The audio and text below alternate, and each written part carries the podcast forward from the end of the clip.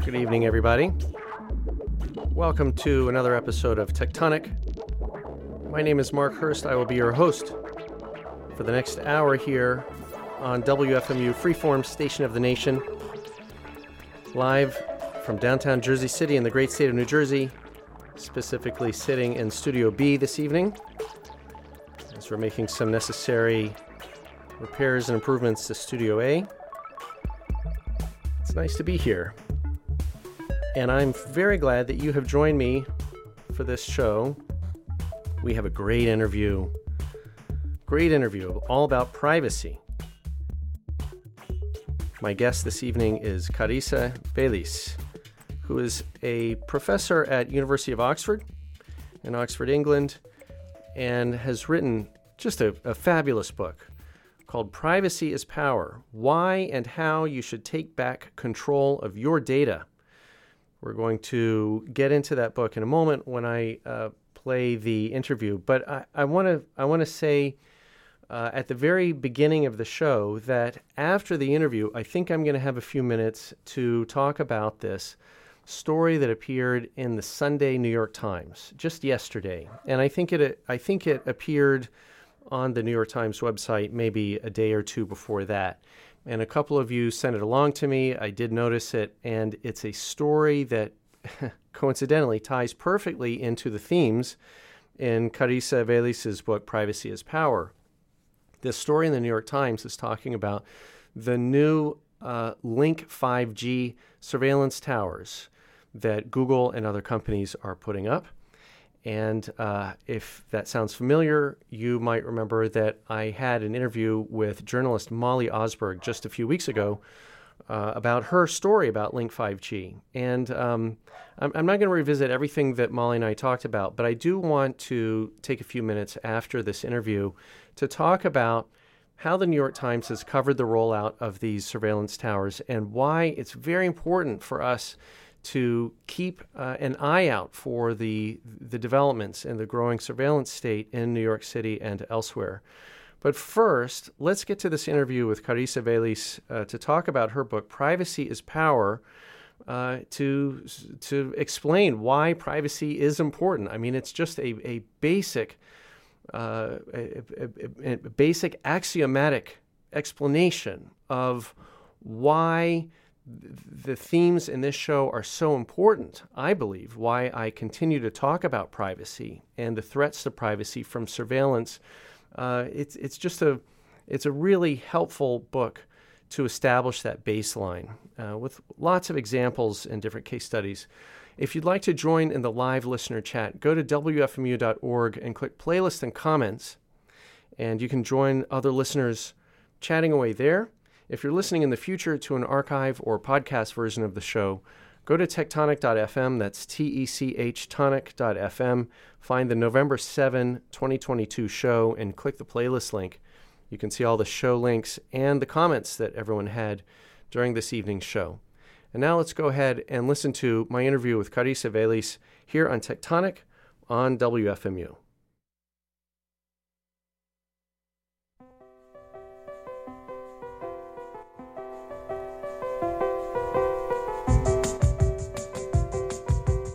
Carissa Véliz, welcome to Techtonic. Thank you for having me, Mark. It's great to have you on the show. I really enjoyed reading your book, Privacy is Power Why and How You Should Take Back Control of Your Data. This book, if Techtonic listeners want one book to read that encapsulates what I've been trying to tell you for the last five years, this is the one. Privacy is Power. There are some important key themes that I'm going to get to in this interview, but I just want to start with a statement you made very early on in the book, making a case for privacy in today's world. You wrote, Carissa, that a world without privacy is a dangerous one. Can you say what you mean by that if, if people are wondering why privacy is so important? Yes, thank you. So I think we have the sense that privacy is something of a luxury, something of a personal preference or an individual kind of taste. But actually, there's a reason for why privacy is included in the Universal Declaration of Human Rights. And that's because it is important to protect people from possible abuses of power. And as long as people are people are, and institutions are institutions, there will always be the temptation to abuse power. We will always be vulnerable to that. And that's why privacy will always be important. And it's very important to keep people safe. So if you want to be physically safe, you typically don't go around giving your address to just anyone. If you want to be financially safe, you typically don't go around publishing uh, your credit card, card number, and so on and so forth. So I think that we have forgotten this very primal function of privacy in recent times. Yeah, I think you mentioned in the book if people wonder if they're committed to privacy or not, just ask yourself would you be comfortable sharing your email password, your credit card numbers, every, everything else to perfect strangers on the street? And yet, Carissa, and yet we are in a society now where millions and millions of American families, you're in the UK, I'm sure it's happening there too, have loaded up their homes with spy devices manufactured by the most powerful surveillance institutions in the history of the world, uh, which collectively I call big tech. The data can be shared with other surveillance agencies within the government, whether US or UK or elsewhere. What do you say to people who say, well, of course, I'm not going to give my credit card number or email password, but we can trust Amazon because Amazon is always telling us, or Google is always telling us, that privacy is their number one commitment. I think if we told some of our ancestors, particularly ones who were witnesses to how personal data was used during the Second World War by the Nazi regime, mainly to find and assassinate people, they would be, I think we would give them a heart attack to tell them that we have created this business model and this economy that is fundamentally based on surveillance. Of course, it might seem innocuous because, you know, as you say, people can think, well, we live in a democracy and these companies have promised that, that they care about privacy. And there are lots of responses. One thing is, of course, that marketing is not the same as truth, and companies trade in marketing and not necessarily truth. So when a company says that we really care about your privacy, it doesn't necessarily mean that's true. And if we look at the actions of many of these companies, they seem to suggest that they don't care about people's privacy. So that's one thing. And furthermore, that we live in democracies is very contingent. And democracies are democracies for a reason. We shouldn't take them for granted. Not because we live in a democracy today, will we live in a democracy tomorrow? And the quality of democracies can get er- eroded. So sometimes people tell me things like, well, you know, if I lived in China, I would be very worried about my data being out there. But because I live in the US or, or uh, Europe, then I'm not too worried. But of course, when we give the amount of power and the amount of data to a government, even when it's a democratic government, we risk sliding into authoritarianism. First, because the nature of power changes institutions themselves. So democracies are democracies because we decide not to give governments too much power. And if we do, then they might not be democracies for long. And secondly, because you never know who's going to be elected in the future. So it's not difficult to imagine a dictator being uh, elected in the near future in a democratic country because the best predictor of something happening in the future is if it's happened in the past and we know that's happened in the past you write very forcefully and lyrically on the importance of privacy to democracy. And I would even add to what you just said that it's not just that we have to be careful about who might be elected next. You made a very strong case that there have already been changes afoot. We have lived through 20 something years of changes already to American democracy in chapter two of your book, Privacy is Power, you write an answer to the question, How did we get here? You write that there are three interlocking inputs to this surveillance state that we are now increasingly living under. One was Google's discovery that personal data resulting from our digital lives could be very profitable. As Shoshana Zuboff, past guest on the show, wrote about in her book, The Age of Surveillance Capitalism, Google really pioneered this business model of intrusive surveillance and monetization of that. Second, you write the terrorist attacks of September 11th kicked off a new uh, surveillance friendly attitude and regime within the federal government.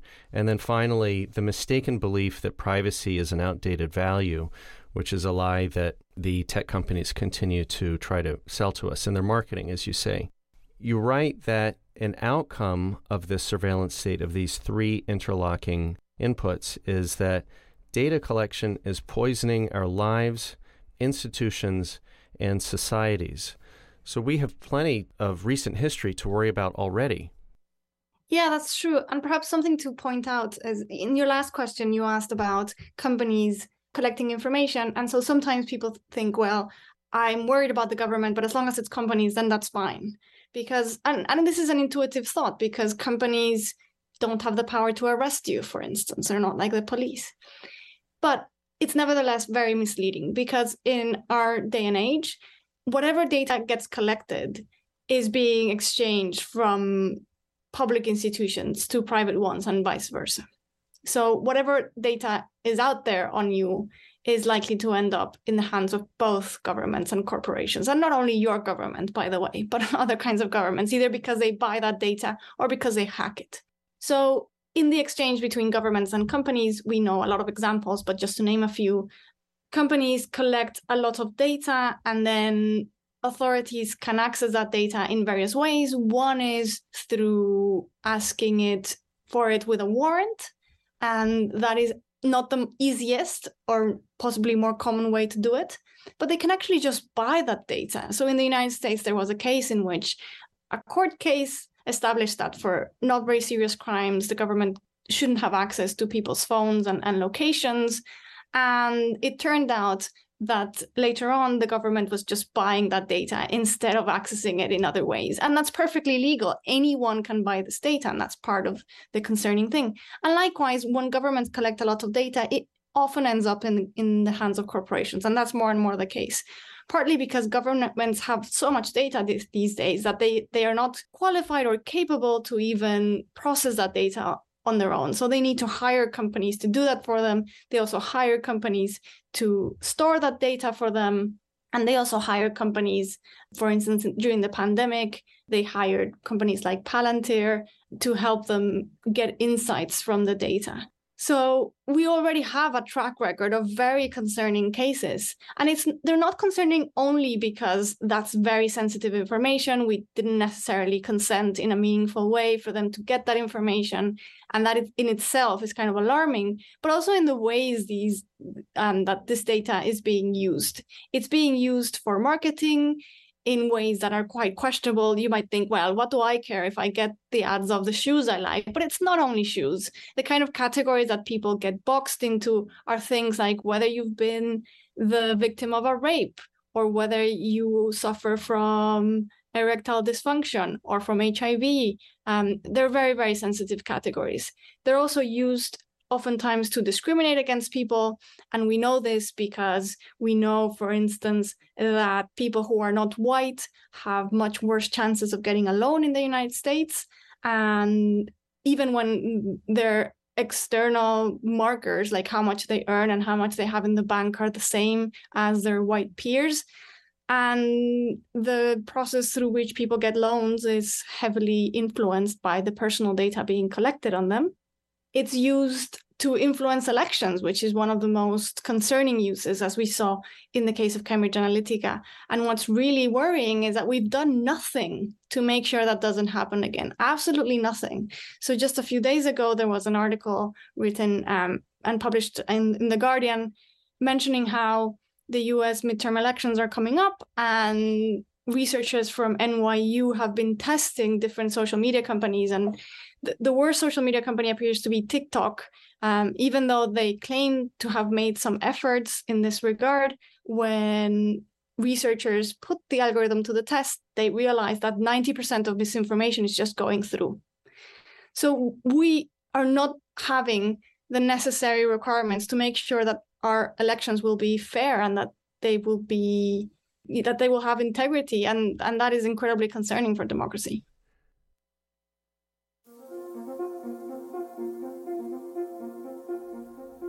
And we're back. If you're just tuning in, you're listening to Techtonic on WFMU. My name is Mark Hurst. I'm your host. We are halfway through my interview with Carissa Véliz, author of the book Privacy is Power. She's a professor at the University of Oxford in England and has written a fantastic book describing why privacy is important and why and how we should defend it.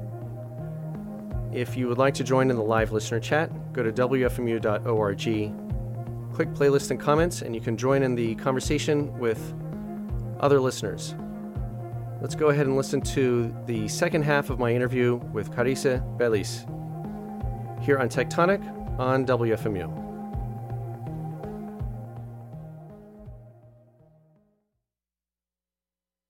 Okay, so let's let's review. You have governments who have already collected data, but they can't store it or analyze it using their own hardware and software. So they go to the big tech companies to help them with that. Conversely, you have governments who want data, but who don't have it or can't get it for some reason for their own processing. So they go to the big tech companies to get the data. And so you have this close partnership. And that partnership of big government and big tech and with their Wall Street partners, that that amalgamated blob of, of money and power is deeply concerning. So let me give listeners an example that I don't think I had come across this one before. You write, investigators can now ask Google to disclose everyone who searched for a particular keyword, as opposed to asking for information on a known suspect. So, as I understand it, Carissa, you're saying that as you said before, it's hard to get a warrant. So why not just look for everyone who searched for a certain keyword on Google? Is that still happening?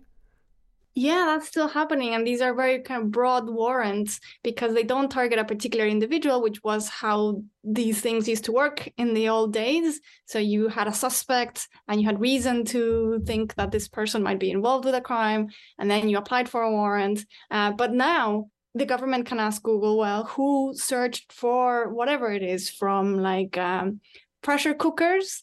So there was a case in which there was there were people who had SWAT teams knock on their door after the Boston Marathon um, terrorist attack because th- these people used uh, pressure cookers. But of course, a lot of people look for and buy pressure cookers who are perfectly innocent citizens.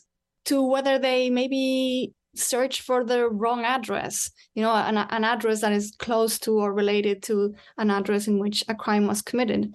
And in this way, they get access to the data of mostly innocent people. And you continue on that same page by saying, by outsourcing surveillance to private companies, the government has found a way to bypass Supreme Court rulings. So here's a way for the government, if it feels like the law as decided by the Supreme Court of the United States, is too inconvenient for them or too restrictive or something they don't agree with, they simply call up Google or Amazon or one of their other tech partners and get it done that way. Or they buy data from a data broker, which anyone can buy. So technically, they're not doing anything illegal, n- nowhere near illegal, actually, but they are clearly breaking the spirit of the law. So that is why I argue that we should end the trade in personal data personal data shouldn't be the kind of thing that you can buy or sell. And even in the most capitalist of societies, we agree that there are certain things that should be outside of the market. We don't buy or sell people. We don't buy or sell organs. We don't buy or sell the results of football matches. We don't buy or sell votes because if we did, that would completely erode democracy. And for the same reasons, we shouldn't buy or sell personal data because it gets misused in these ways. Yeah, you're very clear about uh, the danger of data brokers and what we should do about it. I thought you had a nice turn of phrase at the beginning of uh, chapter four, which is called Toxic Data. You write, Personal data is the asbestos of the tech society. You quote Bruce Schneier, uh, cybersecurity expert, saying that personal data is a toxic asset.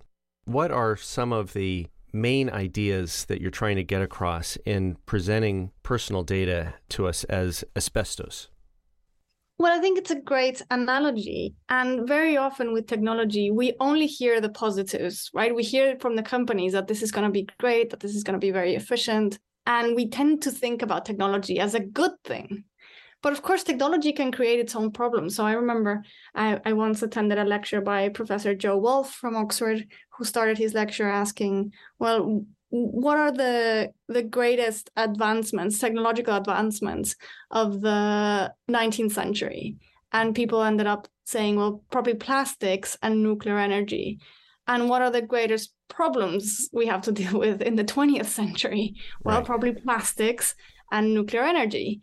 So asbestos is a great analogy because it's a mineral that is very cheap, it's very easy to mine, and it's incredibly helpful because it's very durable, it's very hard for it to catch fire. So we put it everywhere. We put it on our ceilings, in our tiles, in our cars, in plumbing.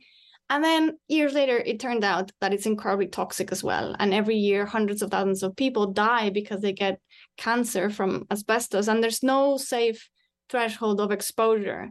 And in the same way, personal data, yes, it's very cheap to mine. Yes, it can be very useful, but it's also very toxic. And if we don't look at the other side of data, we will do what we're currently doing, which is um, collecting as much personal data as possible and selling it to the highest bidder. And that's creating all kind of power imbalances that is not taking us to the kind of society that I argue we should want to live in a society in which there's freedom, a society in which there's democracy, in which there's a good balance of power, in which there's equality and fairness. Yeah, this society that we should be living in, that we should be working towards, you write a final chapter called What You Can Do that gives a number of steps that individuals can take to start working their way towards that better society. Of course, we're going to need collective action as well, but there are some things that individuals can do. And I don't have time to go through all these, but again, the, the book is Privacy is Power. It's the last chapter, and people should go in and read this book to see your picks for web browsers and search engines, messaging apps, email platforms, devices, ad blockers, and more. It's a really helpful resource that you finish the book with. Uh, and I agree with these picks. I mean, I, I would recommend that, that people take a close look at those. So I'm glad you put those in. But maybe as a as a final topic for this interview, Carissa, I want to go back to one of the key themes in the book that you have mentioned a couple of times already in this interview, and that's the theme of power. I'm so glad that you focused on the relevant power relations that are affecting us in this surveillance society, and as you write, the asymmetry of power, in which citizens have less and less power, and these big tech companies and their government partners are arrogating themselves to more and more power, which is totally antithetical, as you write, to the idea of democracy. But you, you wrote something really important about a couple of these companies that is an important clarification. Here's what you write it's about Facebook and Google. You wrote, Facebook does not technically sell your data, nor does Google. They sell the power to influence you. They sell the power to show you ads and the power to predict your behavior. Google and Facebook are only technically in the business of data, they are mostly in the business of power. You develop that idea very effectively in this chapter, talking about the power that is inherent in data and the steps we need to take as citizens of democracies to reclaim our power. And that's going to mean reclaiming our privacy. Yeah, exactly. I think by now most people are aware that their data can be sold, that it's worth some money. And of course, money is a very important part of this puzzle. But even more important than money is power, because power doesn't only get you money, it gets you money too, but it gets you all kinds of things like the power to change laws or to break the law and uh, go scot free. Bertrand Russell had this insight that we should think about power as energy, in that by its very nature, it's something that can transform itself from one kind into another. So if you have enough financial power, you can buy yourself military power. If you have enough military power, you can buy yourself political power. If you have enough political power, you can buy yourself other kinds of power. And this new power of data is very important right now because we have never had the ability to collect so much data nor to process it and get insights from it. And that means that we have forecasting abilities that weren't there before and are playing a big role in today's geopolitics, but also in today's national politics. Essentially, we, we have known for a long, long time that there is a very important relationship between knowledge and power. Francis Bacon argued that the more knowledge you have on someone, the more power you have over them. Therefore, the more somebody knows about you, the more vulnerable you are to them. And it is this, I think this is a very intuitive insight. But the contrary is also true. The more power you have, the more knowledge you have. And it's not only that power gains you access to knowledge. So the power that a company has gains access to knowledge in the ways that they collect that data, for instance. But it's also that when you have enough power, you get to decide what counts as knowledge. And that's very interesting because when a company like Google collects a lot of data on a person and then on the basis of that data labels that person as one thing or another, whether it's like this person is having a midlife crisis or it's prone to depression or, or whatever it is, they get to decide what counts as knowledge about you. And that knowledge might be wrong, it might be, be out of context, it might be outdated, and you don't get a say in it. You don't even get to know what they have decided counts as knowledge about you. So it's very important to address these power asymmetries that we have fallen into.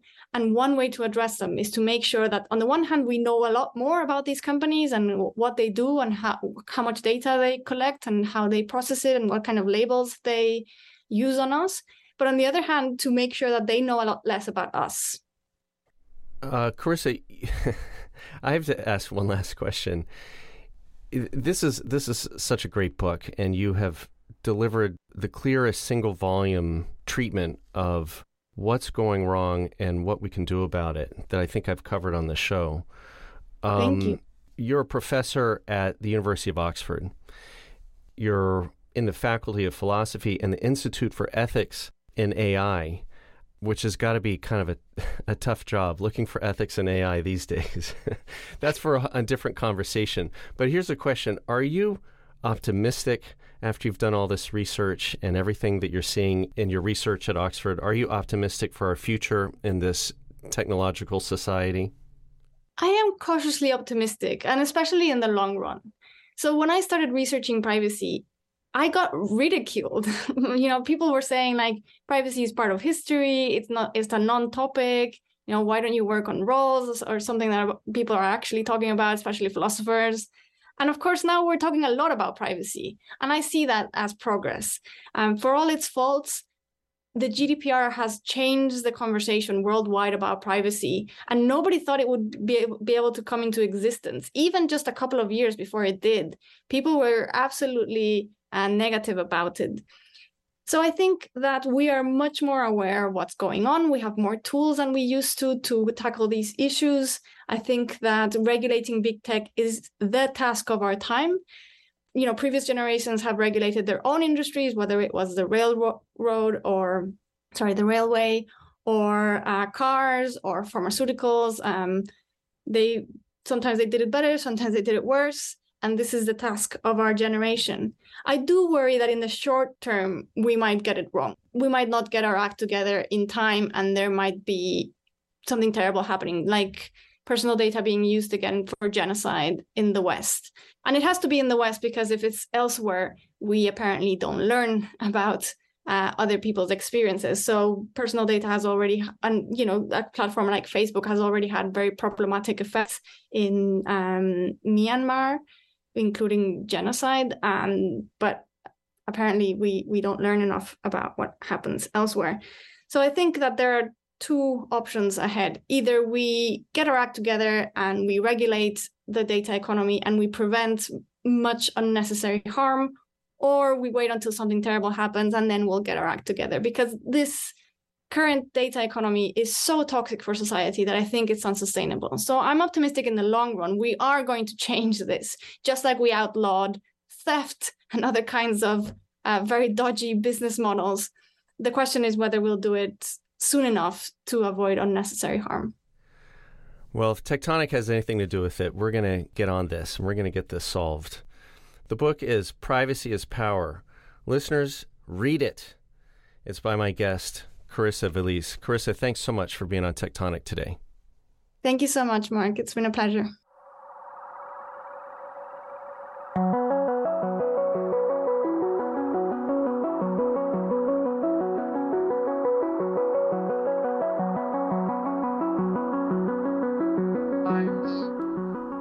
And we're back. If you are just tuning in, are listening to Techtonic on WFMU. My name is Mark Hurst. I'll be your host. Oh, we have some time 26 or so minutes, 27 minutes before Dave Mandl comes in with It's Complicated, his prog rock show. We just heard my interview with Carissa Véliz, author of the excellent new book. Well, new, it's, it's been out for couple years. The, the, uh, the paperback version, the softcover version, is fairly new. It's called, the book is called Privacy is Power Why and How You Should Take Back Control of Your Data. And if it sounds from the subtitle like a like a how-to book, like a manual, it's it's really not. There is a section near the end, as I mentioned uh, in the interview, where Véliz is uh, going over a number of tips. Here are tools you can use. Here are practices you might try, and I might read you out some of those as as we're going through this because I want to read you uh, a couple of quotes from this book. Really, the book is a heartfelt, as I said at the top of the show, argument for why privacy is important in a society where, in my experience, friends, uh, a lot of people, maybe even most people, who I come in contact with when outside of the show, I mean, um, just normal conversations, many to most people I deal with are just, they're just unaware of the toxicity of the personal data that's floating around in our growing surveillance state. I mean, that sentence would make very little uh, sense to most people who, who I've encountered. And I'm, I'm not saying this to criticize these people, I'm just saying they're not yet aware. And, and who can blame them? Because the, uh, the major news sources, one of which I'm going to quote from here in a few minutes, and the, and the companies themselves that are funding those news organizations uh, they have no interest in people understanding the uh, drastic and, and urgent need we have to clean up this, this toxic data sludge that's all around us. It's in the financial interest of the big tech companies, their Wall Street partners, and increasingly their government partners at the federal, state, and municipal level, including municipal here in New York City, it's in their interest, as I said, that, that vast amalgamated blob of money and power, it's in their interest for people not to understand what's at stake because they're making a lot of money and they're, frankly, they're making and protecting a lot of power by surveilling everyone to the nth degree and giving us no knowledge of what's happening and no way to opt out of it. And as Carissa said at the end of the interview, this is going to change at some point. It, and, and I agree with her. This is going to change. It's um, we can either, as they say in the movies, we can either do this the easy way or the hard way. The easy way, which is still pretty difficult, is if everybody would just wake up and start to take some actions and here I'm, I, I know that Techtonic listeners, you're aware of this, and, and many of you have reported on the comment board or you've, you've emailed me at, at mark at wfmu.org to tell me steps that you've taken in your own lives uh, or personal lives or at work or somewhere to start protecting your data. That's good. I, I mean, the the vast vast majority of people out there who simply are not aware, they're just not aware of this. Um, we have an opportunity if somehow we could pass the word to everyone, uh, contrary to the financial interests of big tech and all of all of the uh, media that that they uh, so so generously support on a daily basis. Um, it's it's not in their interest to pass this word, so it's going to be up to us and like-minded people. If we could get some action on this, we might be able to avoid the hard way and as Carissa said, we have seen some examples of the hard way to learn what's at stake when you look at places like Myanmar, where, according to a United Nations report of the massacre that, uh, that occurred there, Facebook was complicit in genocide. And, and the, the tie between social media algorithms and big tech surveillance and, uh, and, and addiction loops and harmful outcomes.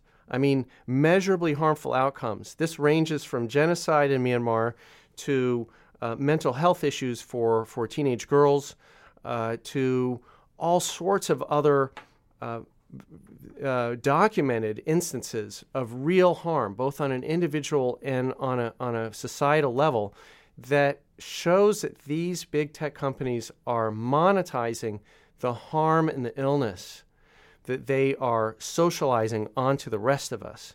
Um, if we don't do anything about this privacy problem, this problem of toxic data sludge, we are going to see that amplify and amplify and amplify until, as Carissa said, we're going to see something truly awful happen. And that's the moment when everyone's going to wake up and they're going to say, My goodness, how do we let it go this far? Where the most powerful organizations of the world are able to surveil us every moment of our lives and do whatever they want with the data. How did we let this happen? Why didn't anyone warn us? Why didn't we take any preventative action beforehand? And now here we are. I hope someone will listen to this broadcast way back in 2022. You have a, a, a little independent radio host telling you the time is now to take some actions. I want to read you a bit from Privacy is Power. This, this, is, uh, this is from the this is from that chapter, I think, where Carissa's saying, "Here's some things that you can do." But this is a, a general, uh, a general thought about what really should happen right now. Here's what Véliz writes: To change our privacy landscape, we have to write about it, persuade others to protect their and our privacy, get organized, unveil the inner workings of the abusive system that is the surveillance society, support alternatives envision new possibilities, and refuse to cooperate in our own surveillance. I thought that was so well stated. And on that topic of refusing to cooperate, Véliz writes, I mean, this is uh, a good deal later in that same chapter, but it picks up on that same theme. It's a section called Refuse the Unacceptable. Here's what Véliz writes Refuse the unacceptable. I borrow this phrase from Stefan Hessel's The Power of Indignation. Hessel was a concentration camp survivor, a member of the French resistance, and was later involved in the drafting of the Universal Declaration of Human Rights. What does Stefan Hessel, Mahatma Gandhi, Martin Luther King, Rosa Parks, Nelson Mandela, and all the other heroes who've made the world a better place have in common? They refused the unacceptable. Our heroes are not people who inhabit injustices comfortably. They do not accept the world that has been given to them when it is an unacceptable world.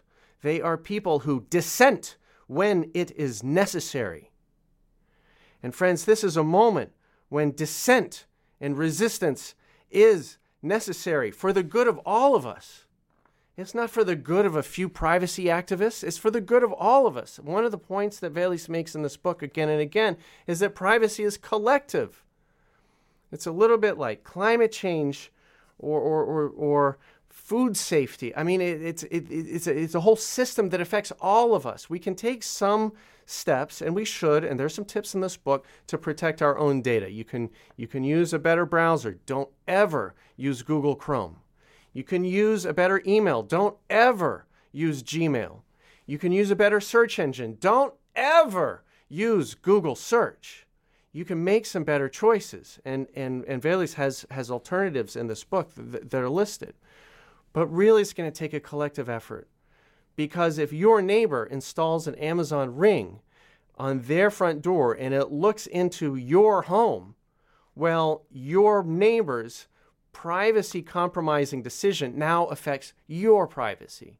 If you have a relative who sent in DNA to a DNA testing company, well, that DNA testing company now essentially has your DNA because your relative compromised your privacy by sending the, the family DNA into the DNA testing company. Privacy is collective. And now is the time for us to dissent. Now is the time for us to resist. I want to read you the, uh, from the last page of this book. Carissa Véliz writes Privacy is too important to let it wither. Who you are and what you do is nobody's business. You are not a product to be turned into data and fed to predators for a price. You are not for sale. You are a citizen and you are owed privacy. It's your right. Privacy is how we blind the system so that it treats us impartially and fairly. It's how we empower our citizenry. It's how we protect individuals, institutions, and societies from external pressures and abuse. It's how we mark out a space for ourselves in which we can freely relax, bond with others, explore new ideas, and make up our own minds. It might seem radical to call for the end of the data economy, but it's not. It's just the status quo that makes it seem that way. What is extreme is having a business model that depends on the mass violation of rights. Widespread surveillance is incompatible with free democratic and liberal societies in which human rights are respected. It has to go. And that's from the last page of Privacy is Power by Carissa Véliz an important book that I hope, listeners, you'll get a hold of and you'll read yourself to understand how important this is. Véliz is putting into very stark, clear, easily understandable, lo- logical language the sorts of messages that I have been trying to say for the last five years. Now is the time for us to dissent from the status quo, or else all of us are in trouble. And with that, Thank you to Carissa Véliz for being on the show. Here I have. I am a weekend subscriber to the New York Times, and I got this Sunday New York Times. And here's this Link 5G story that I told you about at the top of the show. And the online headline is different. You can find it on the playlist at WFMU.org.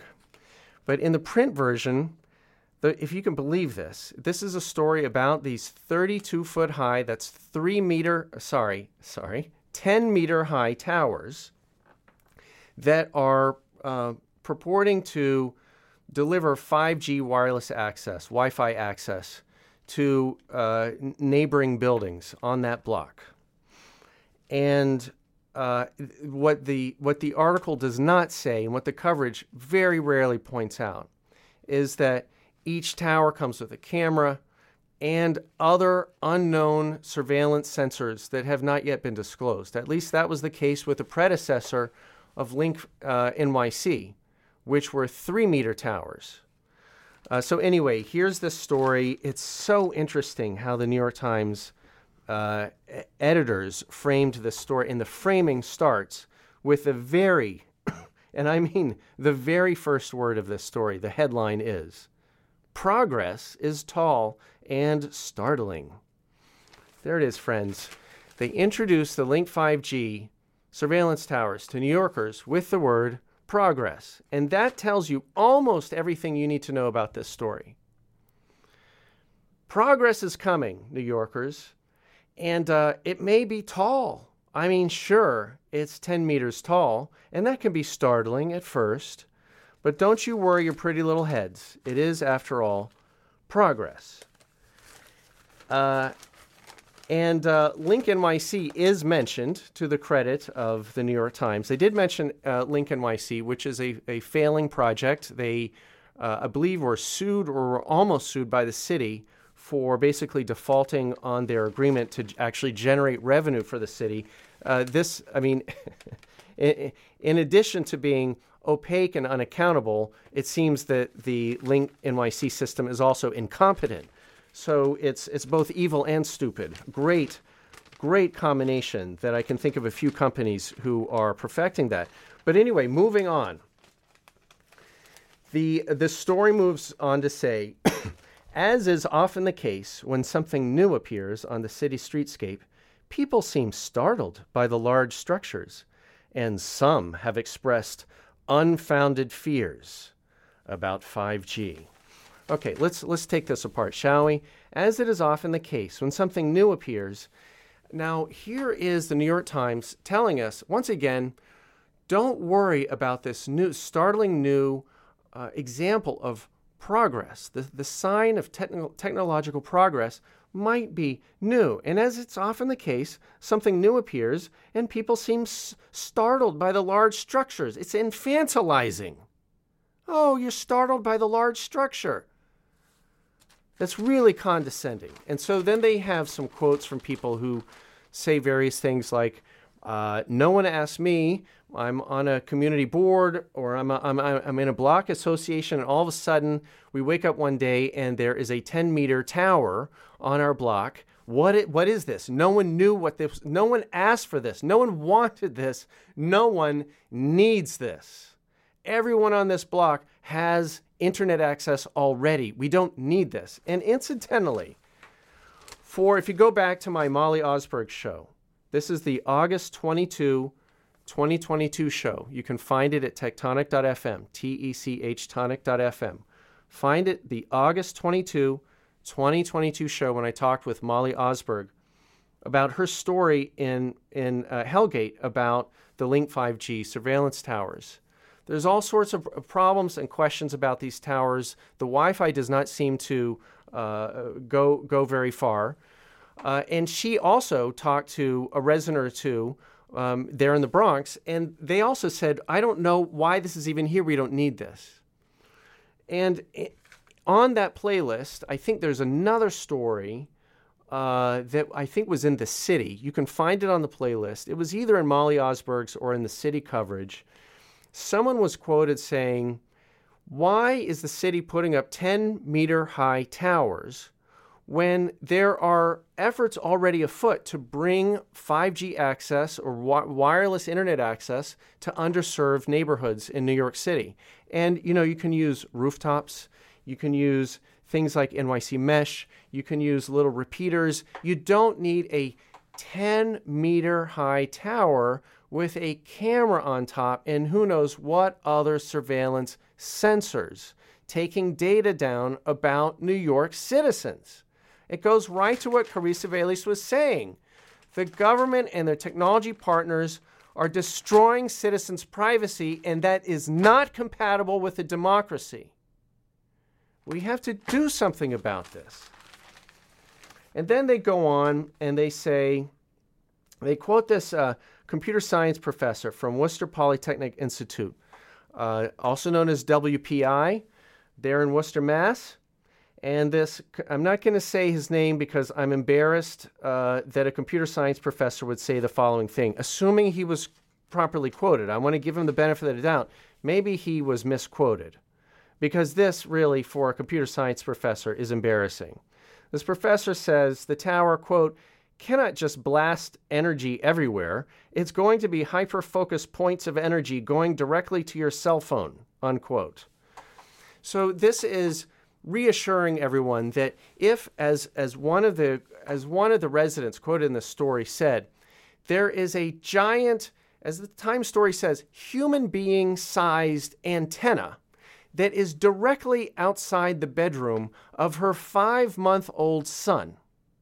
And she has questions, what the New York Times calls unfounded fears. She has questions.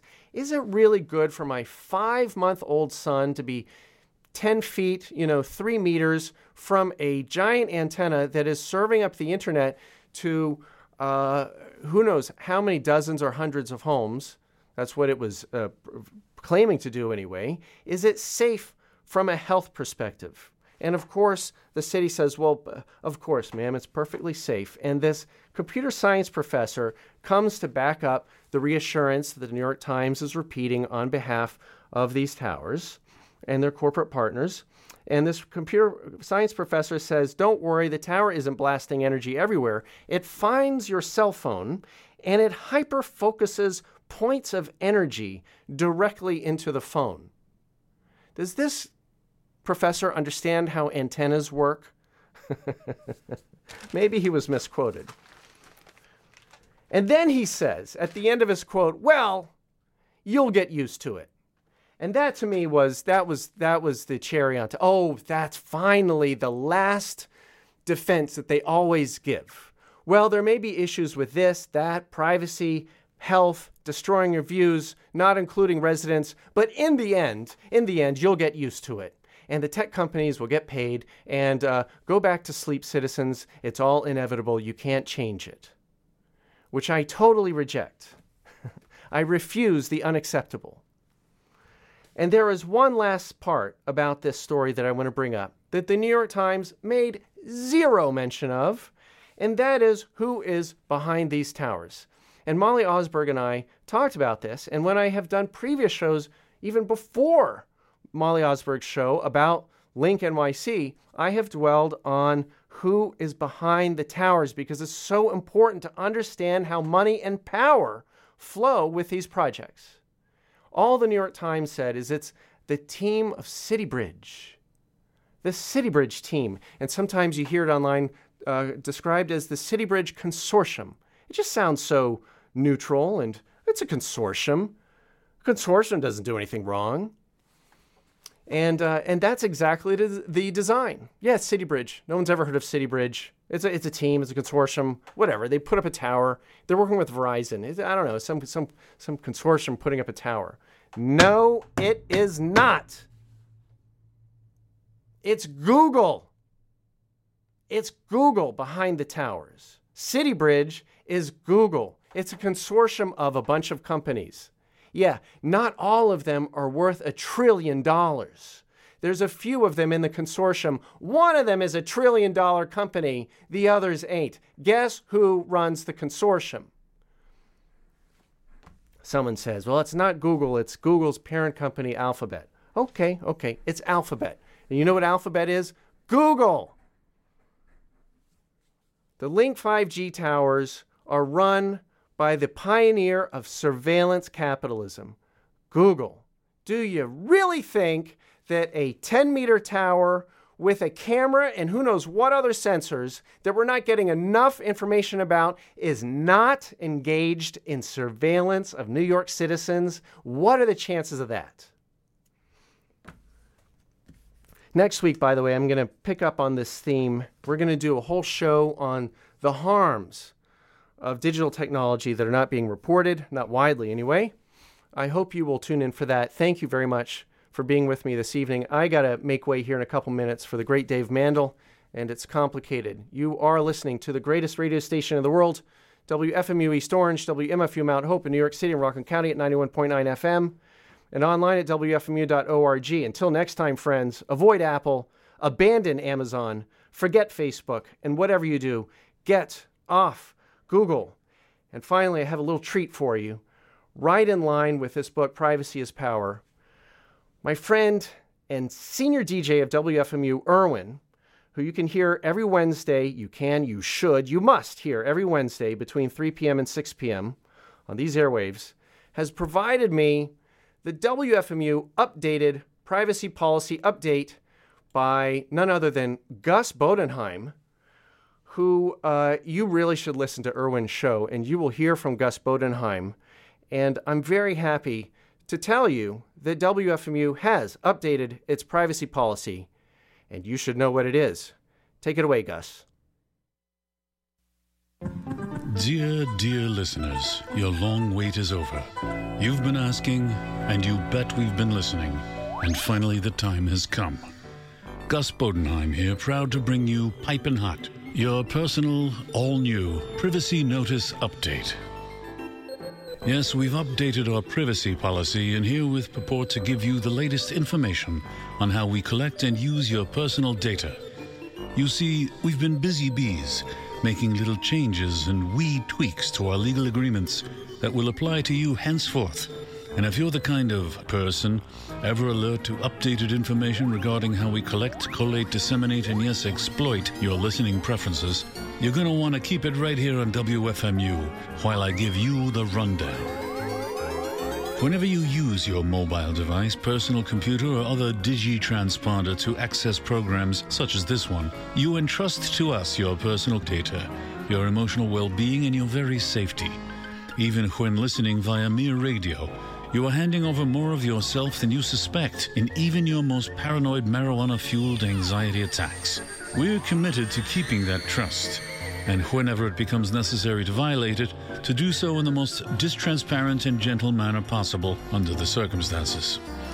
This includes sending personalized recommendations and offers about partner products, features and services, and third party intrusions of staggering ubiquity. Online chat commentary will be understood to be the property of that specific chat stream's authorized major domo, or his personally designated adjutant or surrogate, maybe me. Granted, the eyes of even those hardy few who read privacy statements glaze over by this point, and likewise we trust that listeners are by now like unto woodland animals, chewing their own legs off to escape a hunter's trap. All the better, and who could blame them? But let's say you are actually paying attention. You can endeavor to learn more about and acquire a mistaken sense of control over how we use your data for these purposes by reviewing our in depth, unexpurgated, updated privacy notice down yonder at theold.org. There may you find what you seek, Pilgrim, despite a deliberately daunting clutter of subclauses, footnotes, and unaccountable elisions. This update will be effective as of Thursday and will remain in effect until the next privacy update, whether announced like this or sprung stealthily in the deep of some upcoming night, while the world innocently sleeps and nobody's the wiser. Our privacy practices are subject to not only our whims, but all applicable laws in the places in which we operate. That's all, or most of the tri state region, as well as most worldwide hinter zones reached by our cunning array of info catalyzers, including but not limited to radio and other analog and digital delivery determinants. This means, in essence, that we engage in the practices described in this notice in a particular county or bailiwick, only if permitted under the laws of those places, barring overriding considerations of station wellness and whatever might provisionally match our creative interpretations of media equity. Ah, your ears perked up there, didn't they? Relax. In addition, please note the following. The entire WFMU Team User Victimization Agreement expressly prohibits contradiction, but we welcome any questions you may have in re the conditions and terms laid out so ambiguously herein. Send them on a postcard to Privacy, Pueblo, Colorado. Just between us, this privacy notice update was brought to you by the Ad Council and me, Gus Bodenheim.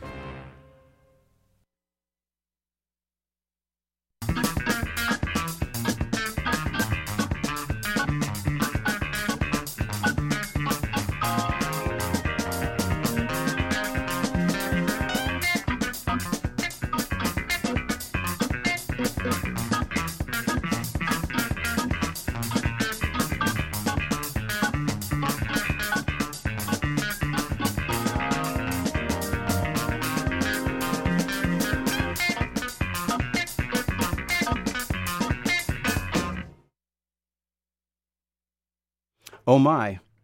It's another installment of It's Complicated with me, your host, Dave Mandl. Thrilled to be here. I've had I've had a hellish day today, but we're all here in heaven now, and everything's going to be okay. An hour of prog and prog adjacent music coming your way. Thanks for joining me. We began as usual with a very short intro theme from Yes, 5% for Nothing.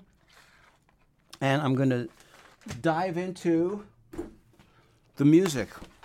I'm going to start off with, I'm going to start the show this week with a couple of more contemporary pieces of music, meaning, you know, like 1980s or 90s. But uh, let's bring it, bring it forward just a little bit to start the show tonight. I'm going to start with a couple of tracks just by chance, complete chance. I happened to pick, um, I happened to pull a couple of records that both feature a guy named Michael Maximenko. He is a guitarist and singer.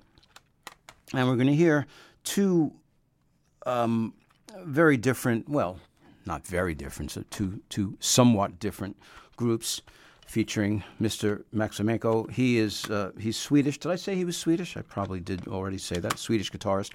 We're going to hear first a track from a band he played in when he was really young. Uh, He was uh, like 17 or something, very very young, uh, which is depressing because the, the the guy, if you're a musician, the guys in this band are just incredibly incredibly good, and they were teenagers at the time. Uh, it's a group called Kräldjursanstalten, which I believe, means the reptiles in Swedish. So we're gonna hear we're gonna hear a track from that trio. I've played them a lot on my show over the years. I don't think I've ever played this track I'm about to play. So you know this will be new-ish to some of you. Uh, after that, we're gonna hear something from a group called Crazy Backwards Alphabet.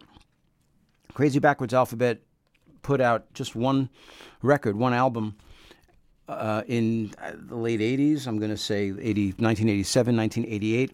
And it was a sl- somewhat odd collection of people. Michael Maksymenko again, Henry Kaiser, who a lot of you will know, guitarist Henry Kaiser, John French, and Andy West on bass. And they put out, as I said, one, one album that was released on SST of all labels. And the funny thing is that um, I found it's on Spotify. A lot of just I'm I'm you know I'm not going to give a pro Spotify rant here, please, but it they are they are I am finding more uh, really obscure, hard to find and unexpected stuff on Spotify. So the funny thing is this this album is on Spotify, Crazy Backwards Alphabet. The the the joke is that they completely miscredited it. It's credited as like John French or something, one one of the um, one of the members of the group, which is not true. It's it's a band called Crazy Backwards Alphabet. So if you want to find it on Spotify, you might have some trouble, but you can do it. So all right, so we're going to hear Carl Salton and then Crazy Backwards Alphabet, both featuring uh, Michael Maksymenko on guitar, both, if I may say, extremely complicated. Then we're going to hear a couple of other. Uh, I don't. I'm not going to. I'm not going to reveal everything. I'm not going to. You know, I'm going to limit the spoilers here. But we're going to hear a couple other. You know, modern-ish, like 80s, 90s things after that. And here we go.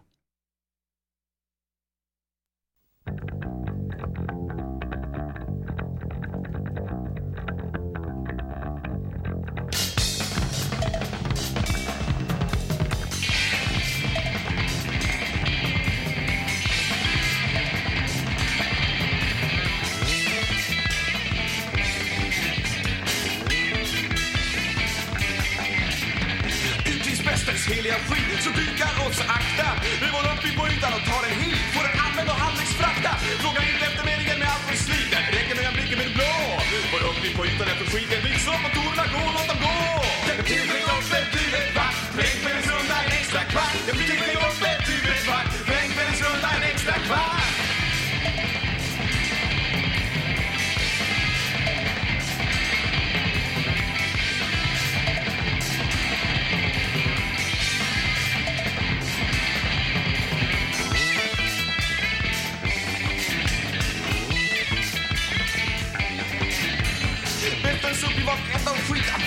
skiten ruttna Det vågar jag suga upp skiten hit, göra en flyktig och njuta och puttra. Vi bereder bara rummet för nästa art. Ingen mening med att grubbla men det blir Häng med och bered med jävla fart. Terminen på fast och in i brännäcksliv Jag vill flyga upp med huvudet va Blängkvällens runda en extra kvart. Jag vill flyga upp med huvudet va Blängkvällens runda en extra kvart.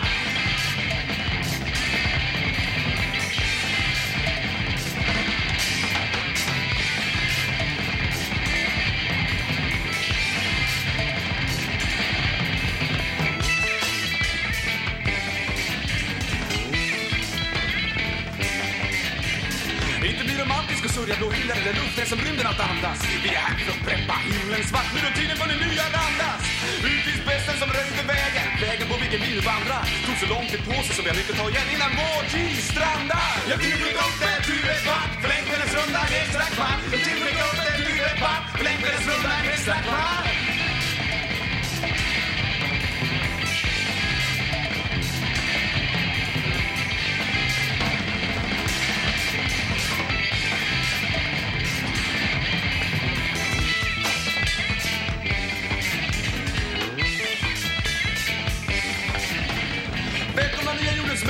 minne önskar jag fick läsa eran poesi. Lyriska toner om tog från miljoner och hyllar i svart med grå prickar i. Välkomna nya jordens män och kvinnor önskar jag fick läsa eran poesi. Lyriska toner om tog från miljoner och hyllar i svart med grå prickar i. Så jag bjuder upp en tur ett kvart, fläck eller sunna en extra kvart. Jag bjuder upp en tur ett kvart.